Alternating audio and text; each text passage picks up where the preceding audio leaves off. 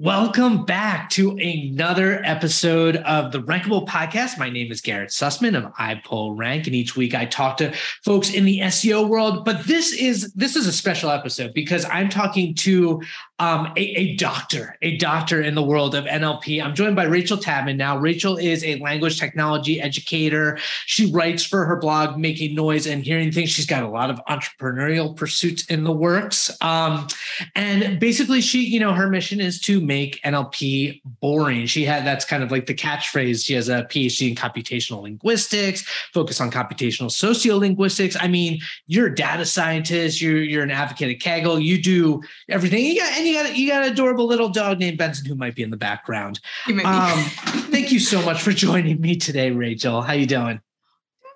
Good. Yourself? I'm doing really well. And also, so you stream live on YouTube like every Tuesdays and Thursdays at 10. You talk all NLP, right? What do you do in those uh, in those sessions? Yeah, I should say that's 10 a.m. Eastern time because there's a lot of time zones all over. Yeah. Um, so uh, on Tuesdays, I'll do a deep dive into something, really just going in depth. And then Thursdays, it's more breadth. And um, I call it the coffee chat, where we just talk about the week in review. So um, this week, is going to be a lot of so we're recording this on a wednesday so i'm talking about what's going to happen on thursday. Um, a lot of research to cover because this week was NAACL which is the north american association of computational linguistics. Um, so a lot of linguistics research came out computational linguistics nlp research. Uh, and also this is the week that hugging flow hugging face released their bloom multilingual model. Um, some really interesting stuff there. They developed a new license to release it under. So yeah so thursdays we talk about everything that I think is relevant and cool. And then on Tuesdays, we go really deep into something. So um, last Tuesday, we did a um, code review of some code I wrote eight years ago um, that uh, was fun. not good code. I know we're all, always our worst critics, but it's like, yeah, when you learn so much, you go back and you're like, yeah, I could have completely reframed that and done it differently. And yes, I mean, refactoring code is is so many developers' favorite pastime. But I'm excited to talk about so this overlap in NLP, Google as a you know service you know mm. search engine is fascinating. It's a big black box but they give us peeks under it um, under the hood. And so a few years ago they they introduced bert. And so we want to talk about kind of language models how they might affect for instance the tool, like how Google provides the best results. So, mm-hmm. can you tell me a little bit about how you how you think about BERT, mm-hmm. and more specifically, how it applies to Google, like what research you've done? Yeah, definitely. So I think the first thing to know about language models is sort of their history and what they used to be, and honestly, where I think they still make sense. Um, and they are part of the NLP pipeline, right? So you have raw text or you know speech or signed data, language data as excuse me as input, and then as output you have something useful, right? So um, you know maybe a ranking of documents, very relevant to search. Maybe it's um, you're extracting named entities. Give me just a second. I got a little bit of frog in my throat. Yeah. Let's see. I'm going to have a little little coffee as well. Um, and language models are part of that pipeline. And historically, they have been based on just counts of words. Uh, and the specific thing they do is um, given a input of text, they will uh, tell you based on a corpus how likely that text is, right? So this is useful in things like in automatic speech recognition. If I have two candidate outputs, right? So um, let's say one is recognize speech, two words, and the other is rec a nice beach, four words. Which of those is more likely in the context of the document? Um, and it would help you select the, the more likely of the, the two outputs. Uh, and that would be trained based on, you know, corpus linguistics techniques, counting stuff, statistical languages, uh, statistical language models.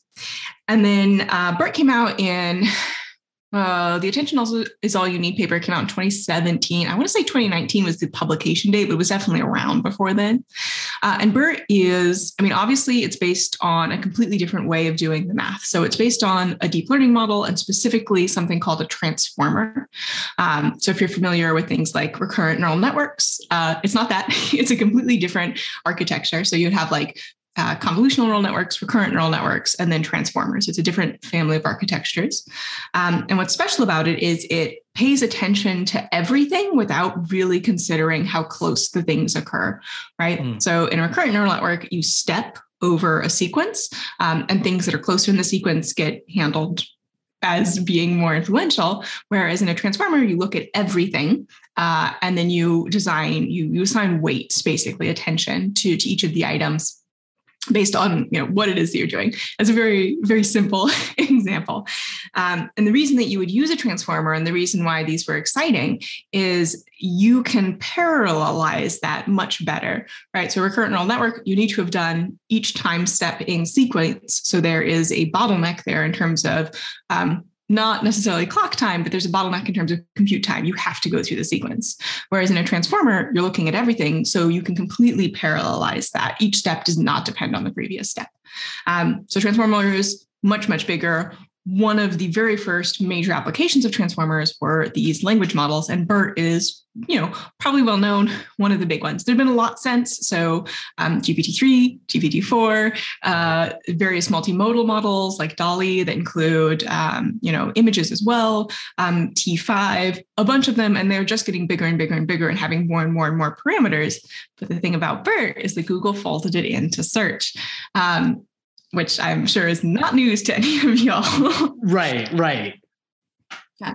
So and, and yeah. so what's the implication of that? Like why why does that make search better and what what do you anticipate going forward? Like what are some ways that you see that in, in Google? Mm, great question. So um I talked about sort of the architecture and why this is exciting and new. Um, what I didn't talk about is the specific tasks that it's trained on and what mm. the ramifications are for that of the way that language data is handled and you know produced basically um, so bert works on a if you ever played like Mad Libs, sure, right? Yeah. Um, where you have, you know, a bunch of text and one of the words has been removed and you have to put the word back in there. Um, and in Mad Libs, you don't have context of the word, you just know something about what it's supposed to be. Bert has the context and is trying to get the right word in there. So it's trying to replace the Mad Lib word. Um, and that's how it's trained, right? So you have a bunch of, uh, of texts. Um, I don't think we actually know precisely all the texts that were used to train BERT. Uh, similarly with GPT-3, I don't think we know specifically what texts were used to train it, um, but certainly a lot of web data. Um, and the uh, sort of hiding a word and then revealing it means that you get a lot of weight in the context that it occurs. So a simple example would here would be something like um, entity, not entity, but like sense disambiguation. So something mm. like, I'm going to the bank. So if the rest of the discussion is about all the chores I'm doing and I'm talking about how I'm living in the city, probably bank there is financial institution. Hmm. But if I'm camping and you know we're by a river and I say, "Hey, I'm going to the bank," I mean of the river. So those are two words with the same surface form that have different senses.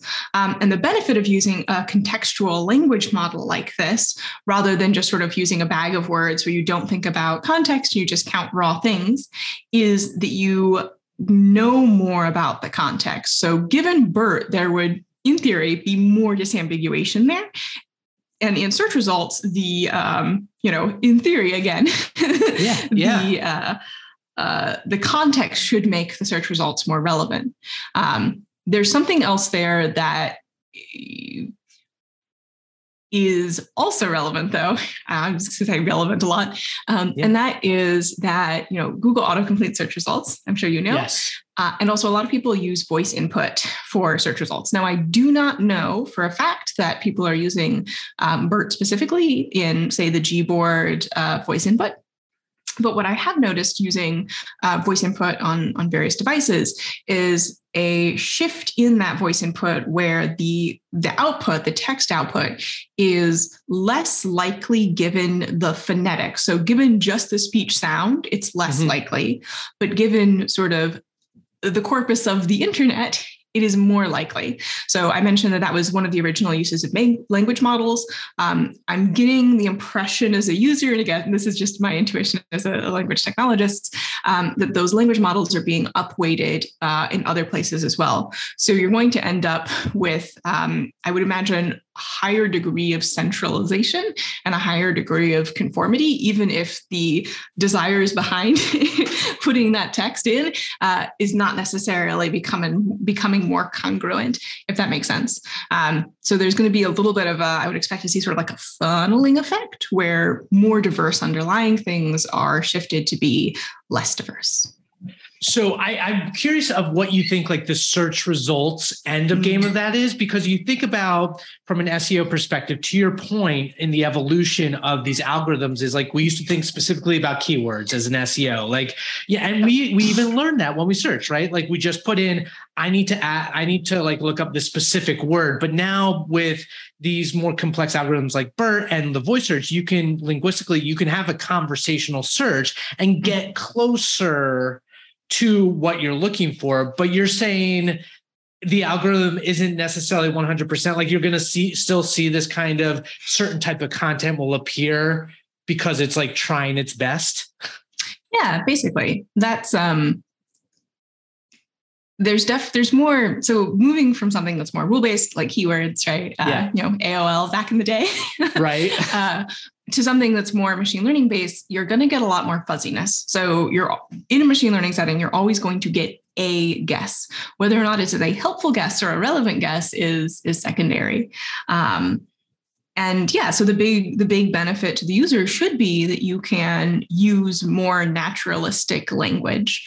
Um, assuming that naturalistic language is like the language that BERT was trained on originally. Now, BERT was trained by Google. Yeah. Google has access to uh, perhaps obviously a lot of data and yeah. also knows how it's being used in search ranking, um, which is information they're not super forthcoming with, is my understanding as someone who doesn't work in SEO.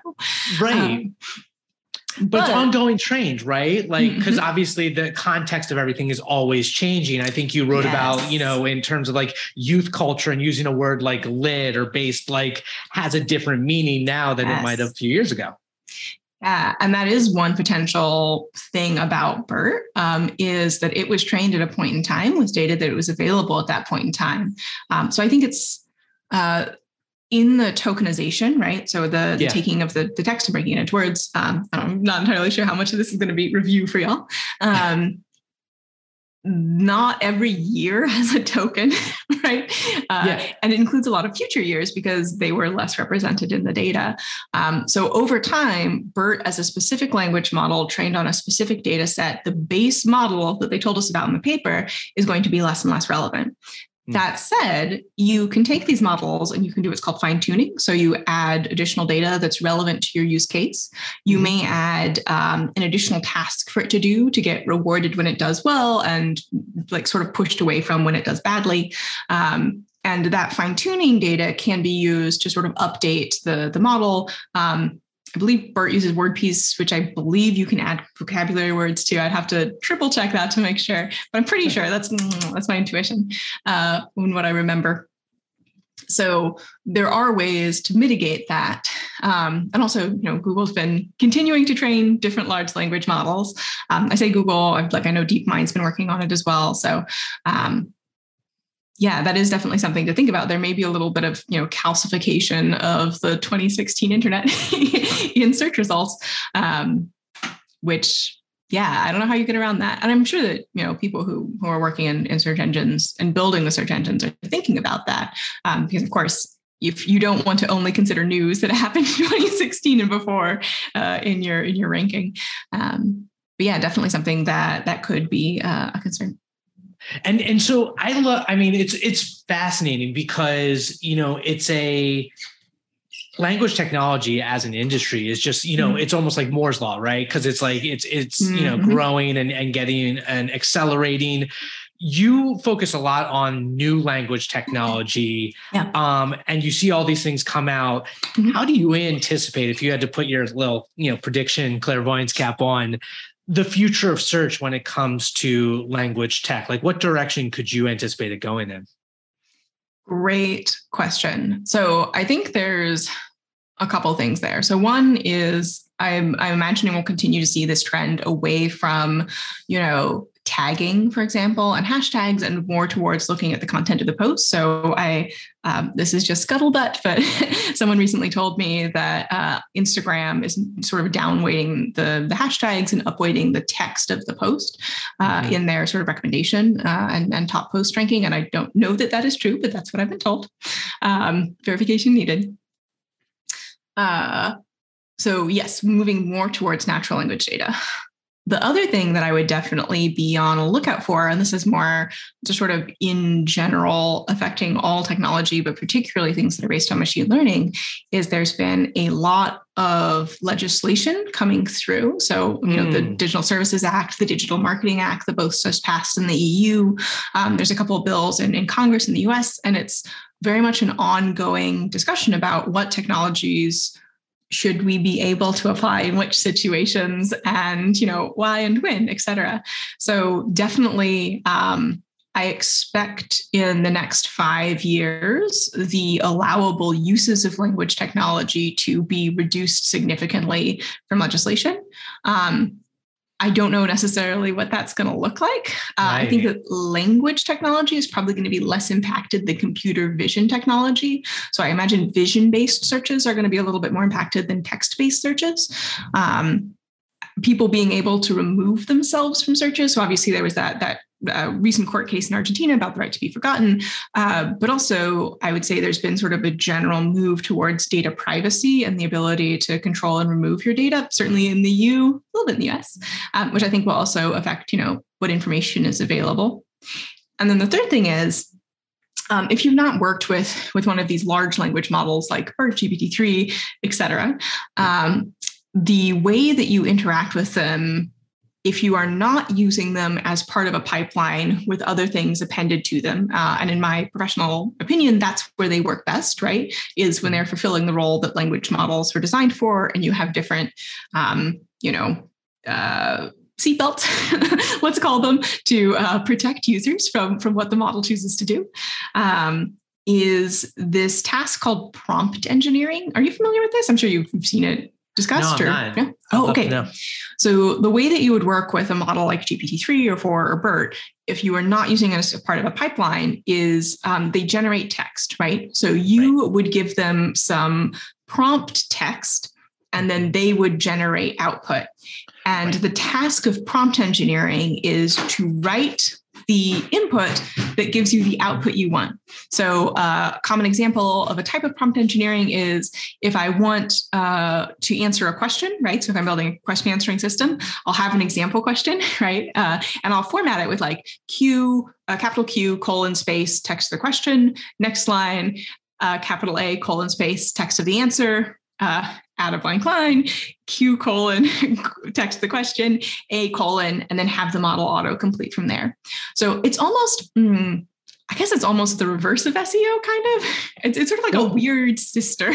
you know, it's it's actually interesting, and it comes up in the world of SEO a lot because mm-hmm. there's there is this debate right now about natural language generation and using mm-hmm. it to produce content for the purpose of surfacing on search, and whether that's either ethically or just you know if it's just problematic in general because is the quality there to the extent where it's just like gobbledygook? Like you know there, there's to your point about gpt-3 and and these new engines that are coming out they're very capable but yet they you know in the seo world people are like well we're not there yet. You can't depend on it. No. what do you think? Uh, absolutely do not depend on it. In fact my um my professional advice is to never serve or show the raw output of a language model to users in any capacity.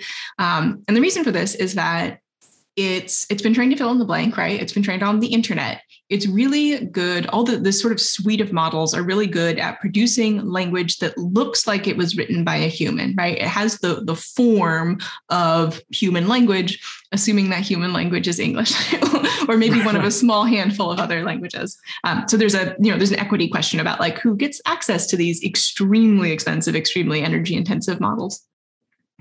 Um, but the text that is output is not what we would call grounded uh, in NLP. So it will produce things that look correct that are not. And it is guaranteed to have this behavior because it is not guaranteed not to have it, if that makes sense. And it wasn't trained to do this, right? It's it's completely unreasonable and unfair to expect a system to do this. But I think a lot of people have been um, you know, bamboozled, perhaps uh, you know, humans really want to see meaning in things, and we really want to believe that when we see language, it's coming from something like us.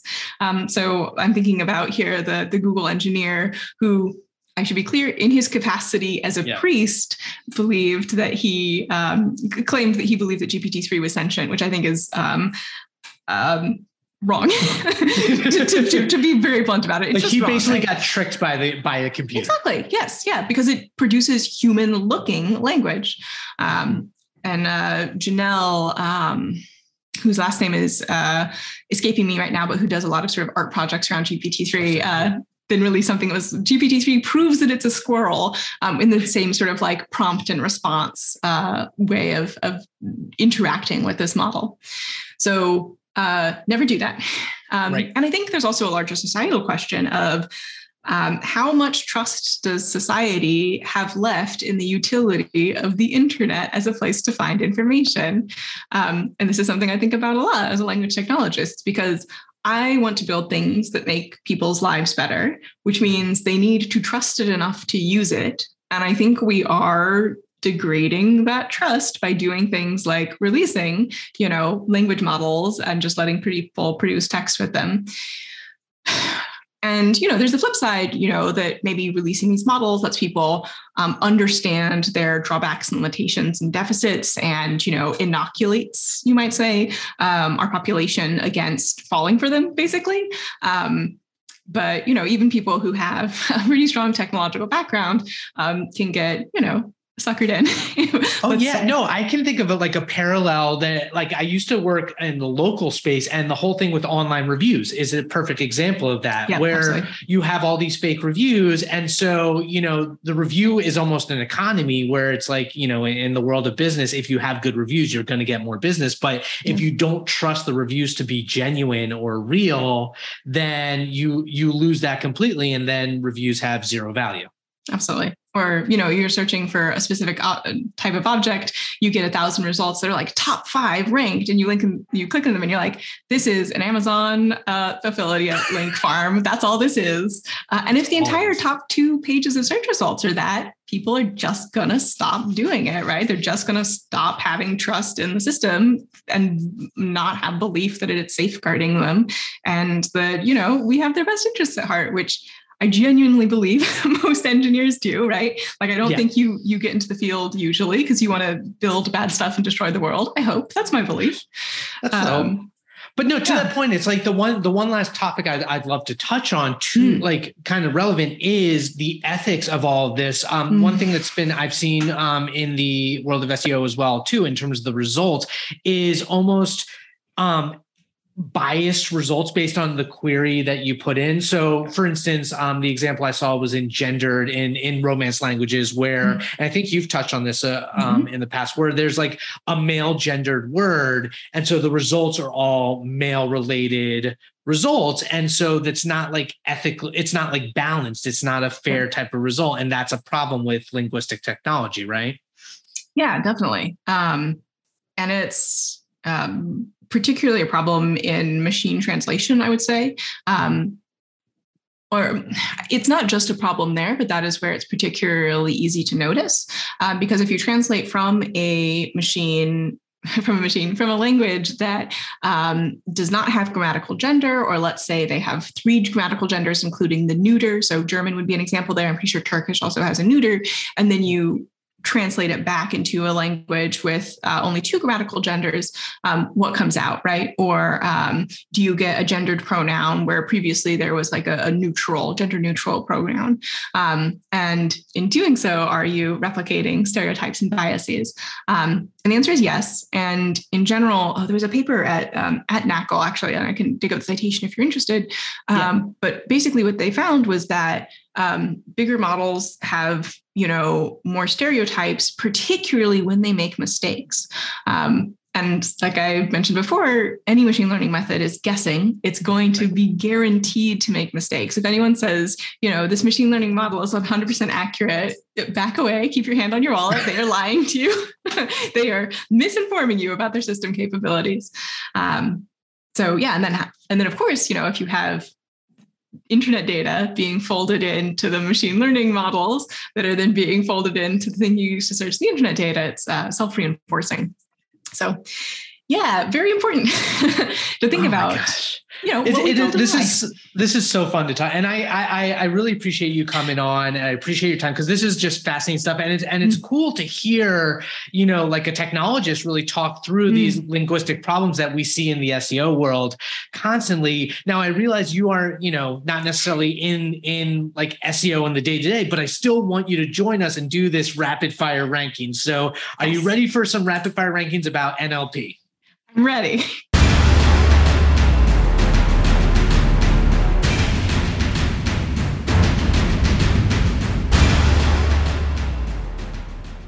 Okay, so first off, um, completely unrelated. You, you, what are you are a coffee drinker? You're obsessed with coffee. Yeah. What are your top three coffees? Uh, so number one, uh, cortado, um, absolutely designed to be drunk right away, which is how I like my coffee immediately. Um, yeah. And then you know I like a, a lungo or, or, you know a doppio, uh, and then uh, a bonbon, which is like a espresso with sweet condensed milk in it, basically equal quantities. That sounds really good right now. oh my gosh, I'm doing my research. I'm going to go get that after this. You should, um, you should. What is your number one NLP language model that you're just a fan of?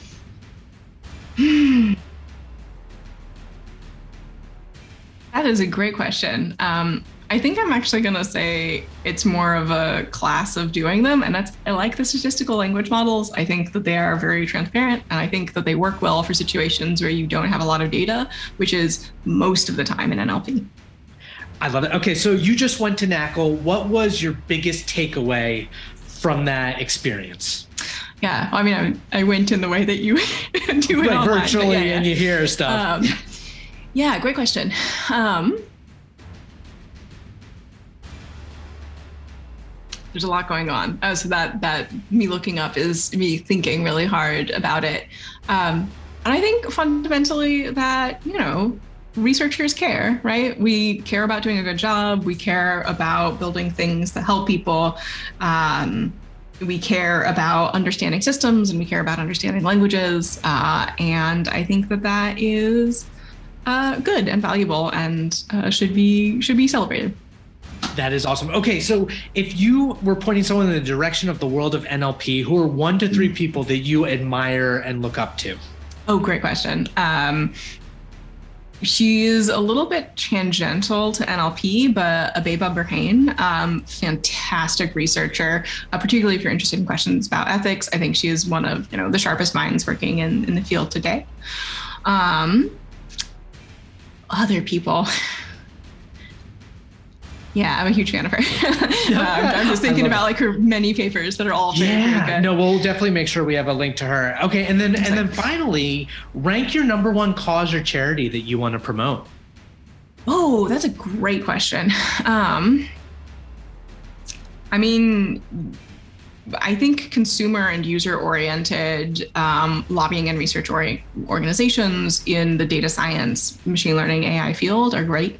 Um, so the Algorithmic Justice League is one, um, Data and Society is another, um, the um, Center for democracy and technology i think is the the one i'm thinking of. So yeah basically anyone who's not a corporation who's lobbying and uh, you know agitating for for policy change around tech I love Rachel, Dr. Tatman. This this has been awesome. Um, for those of you who enjoyed this, check out the YouTube channel. We'll have a link in the show notes as well as uh, Dr. Tatman has a newsletter that tinyletter.com, which is RC Tatman. We'll have a link to that as well. If someone does want to find you online, like what's what's your social platform of choice for them to uh, to reach out and connect? Oh, Twitter. Don't try LinkedIn. I will not. I will not answer. It's a graveyard. What's your handle on Twitter? It is RCTATMAN. There you go. Thank you so much for joining me today at Rankable. I really appreciate it. Thank you for having me. Absolutely. My name is Garrett Sussman of iPullRank. Thank you again for listening, and uh, we will catch you next week. Peace out.